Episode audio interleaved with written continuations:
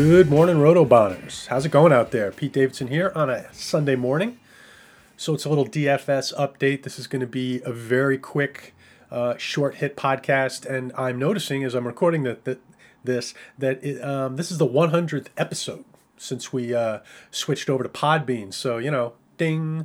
It's probably like the 300th Rotobond podcast we've done, but 100th since we moved over. So hitting the century mark.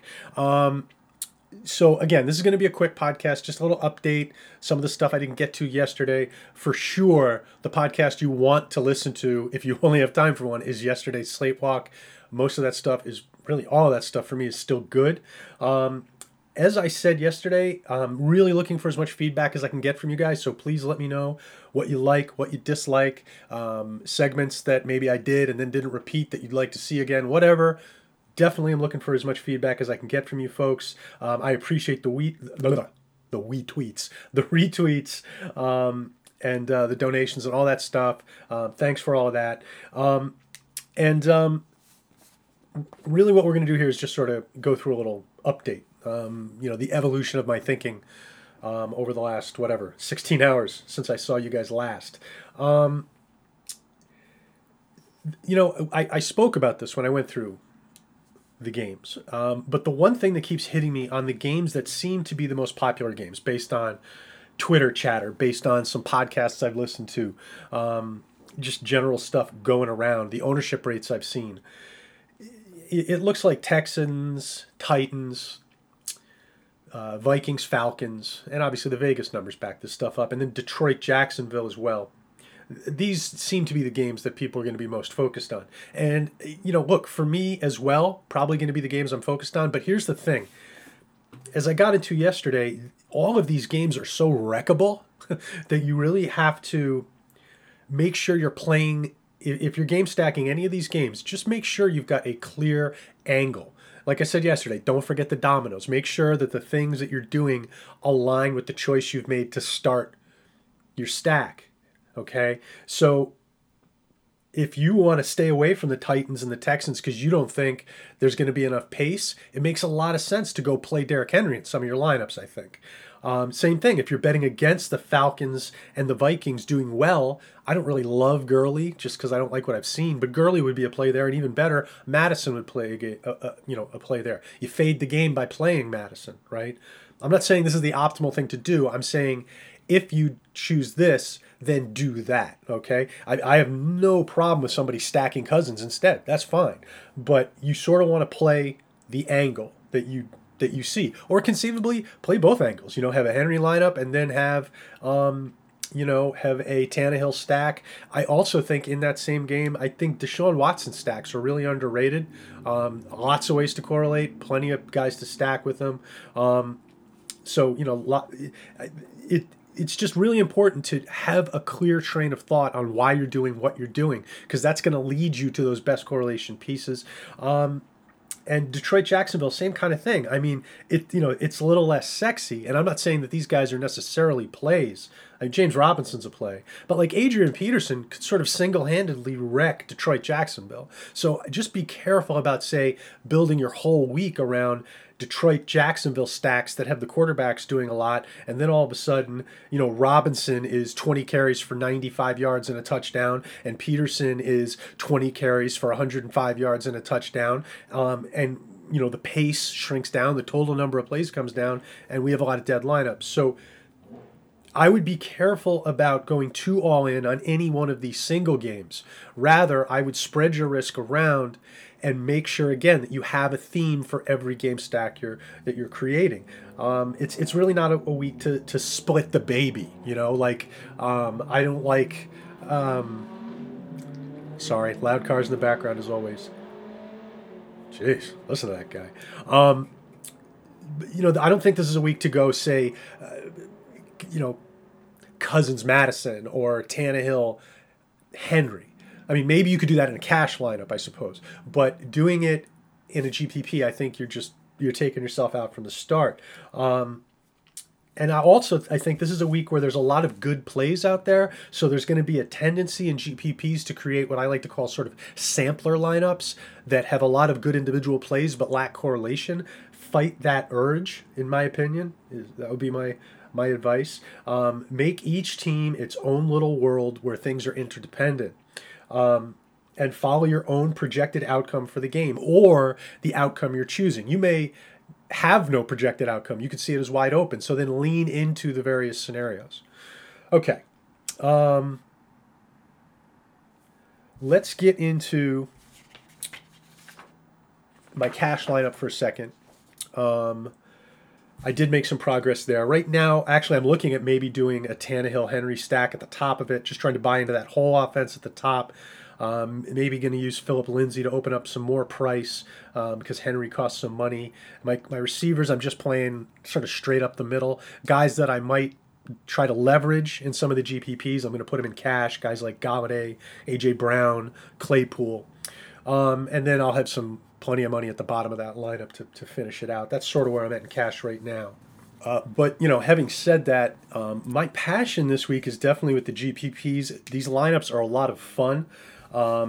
What I'm fighting is the tendency to make too many damn lineups. So, because I want to get on so many different angles. Would be a fun week to do mass entry or something like that.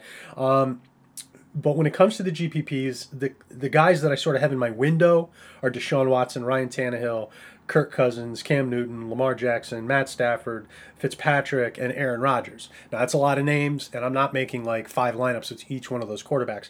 A few of those guys may end up with no lineups at all, but that's sort of the group I'm looking from. The guys I really like in GPPs are Cam, which, as I talked about that a lot on this morning's show with Jim Hackett.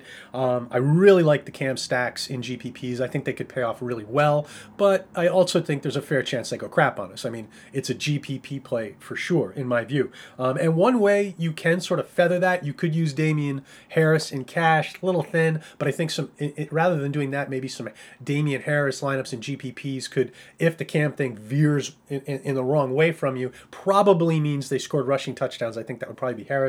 So you could sort of hedge a little bit with something like that. Not sure if I'm going to do that or not, but I really like the Cam stacks, whether they're with Bird, which I think is my preference because it creates such a low-cost stack, or with Edelman, who's also cheap, or with both if you really think the Patriots are going to throw a lot.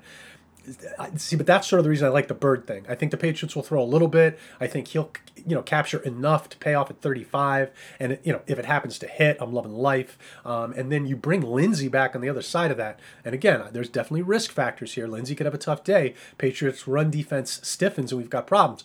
But if this thing hits, you have got a cheap stack and all kinds of money to spend. So I really like this thing. If Cam has a big Cam day, could really work. And Watson, I think similarly, you've got all that athleticism. You never know when he's going to break out and use a lot of it. Everybody's going to be in this game, but it seems like most people are going to try to play it from the higher scoring side.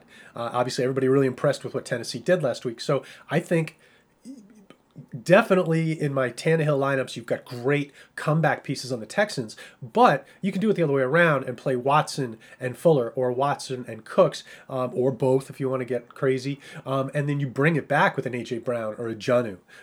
Good stuff there. And you could even bring it back with a cheap, Adam Humphries or something like that if you want to get funky. So I think there's a lot of good angles to play in that game, and I plan on playing a fair amount of them. I am not going to lean into just one projected scenario, though, because I think you could just totally crap out if you do that. And I have warmed up a little bit to the idea of playing Lamar, not so much because my viewpoint on what he's going to do has changed. I think it's a somewhat low percentage play, and his price also is a little challenging, but it doesn't seem like anyone's going to play him. And the idea that you could have a low-owned Lamar Jackson if he happens to go off, because, again, people are scared about the knee. People are scared that he doesn't run a lot. People are scared that the Eagles are a great run defense. But, these quarterbacks, they don't go off until they do. We know how that works, right? And then the other angle is, Philadelphia is a very stout defensive line. That doesn't mean they're going to defend quarterback runs all that well. I mean, maybe designed interior RPO runs and stuff like that, but Lamar Jackson's got all kinds of different ways he can beat you with his feet. So, to me, he's still in play. So I may create a Lamar lineup, and you can, you know, there's plenty of ways you can bring Eagles back in that. I think Fulgham is a, you know, Fulgham is a cheap guy who could have volume in a chasing situation. That stack could work for you because he solves some of the problems with Lamar's price. The other thing I want to do with Lamar is stack him with Andrews. I think that's a move that that can make some sense. So, I mean, am I going to create a lot of Lamar lineups? No, probably one or two, but I do want a little bit of peace in the game. And look, I absolutely realize those things can just go belly up. So definitely want some Tannehill teams, definitely want some Cam teams, going to have a Lamar team or two. I like Watson a lot. Just from the standpoint of he's a guy who can at any point start using his feet and put up massive numbers, and he's going to be in a game where a lot of people are buying into the game, but not him. So I just think there's some unique potential in GPPs with him, and we know his scoring potential. I mean, all he needs to do is run more than he's run so far, hit a couple big ones, and bam, we're off to the races. I think Stafford is another play where there's a lot of ways you can use him. I'll probably have a couple Stafford lineups.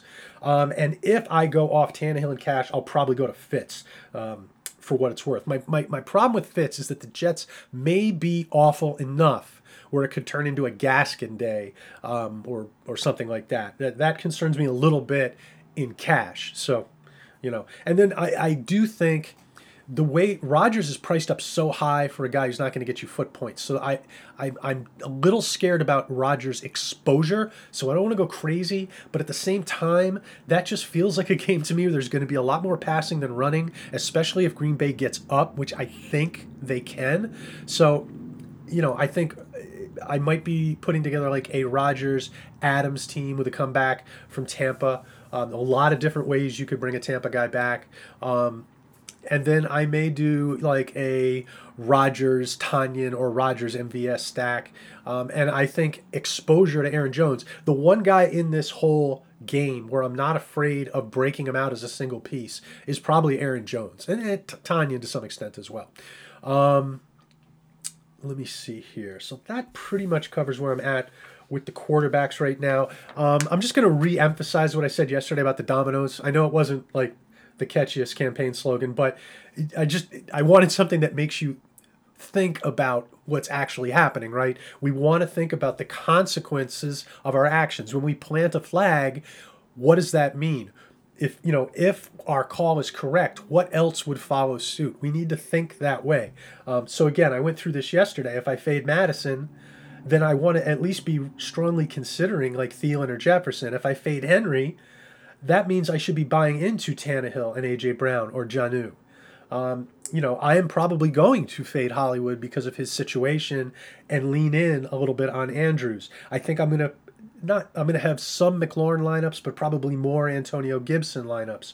I think in cash, I'm going to use Claypool, but I think in GPPs, I'm probably going to be more about going away from Claypool to either Ebron or maybe Juju.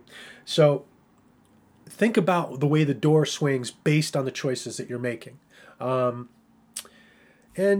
me see. Anything else we want to hit? I mean, I hit most of these guys yesterday, but there are some good cheap options out there. Don't forget about Lindsay. I think it makes plenty of sense in GPPs to go away from Lindsay tactically, but I mean, at 4,300, I think you got to have a little bit of that action. Fulgham, I think at 44 is good. Damien Bird at 35 is good. Mooney on the Bears at 3K in a GPP makes a lot of sense. Irv Smith. A lot of people are talking about him at 2,500, and I think Austin Hooper at 3,900. Those are a lot of the guys, if I want to go cheap to create some flexibility in my lineup, those are places I can go. So don't forget to stack, don't forget to correlate. And the reason I keep hammering these things, stacking and correlating and looking for thin target distribution and all those things, because these are a lot of the things that I always know I should do, but sometimes in the heat of the moment I forget to do. So I'm not so much, I know you guys know this stuff, but sometimes there's a line to be drawn between knowing it and making sure you actually execute it, right? Like, how many times have you done the wrong thing, and then you're walking back to the huddle, you're walking back to the bench, you're driving home from the game, whatever, and you're saying to yourself, I know I'm not supposed to do that. DFS is that way. So have a checklist of the things that you know you need to do, that you always want to do. And when you built your 5 lineups, your 10 lineups, take the checklist and go through it like a quality inspection. Am I doing the things that I told myself I wanted to do? It is a worthwhile exercise. Okay, So we're already at 15 minutes. That's about how long I wanted this because really, again, yesterday's podcast is more important than the last 15 minutes, okay? But I just wanted to, just for completion's sake, let you guys know, you know, my evolution from yesterday to today. So again, thanks for all the support. It's really nice when I hear from you guys on Twitter. I love the feedback. Again, I appreciate last week's donations. For those who can afford to donate, consider doing so. The donate button, for those who don't know, and for those who don't know about the site, Rotobond.com. I have been a couple people are like, oh, you do more than the podcast? Yeah, I do. Rotobond.com. This week's lineup rankings, the DraftKings pricing is in there with it. Donate button's at the top of the homepage. So onward, upward. Hopefully you guys got some rest. Don't start drinking or anything else until you've got your lineups done. And hopefully I'll see you guys in the winner's circle later today. Giddy up.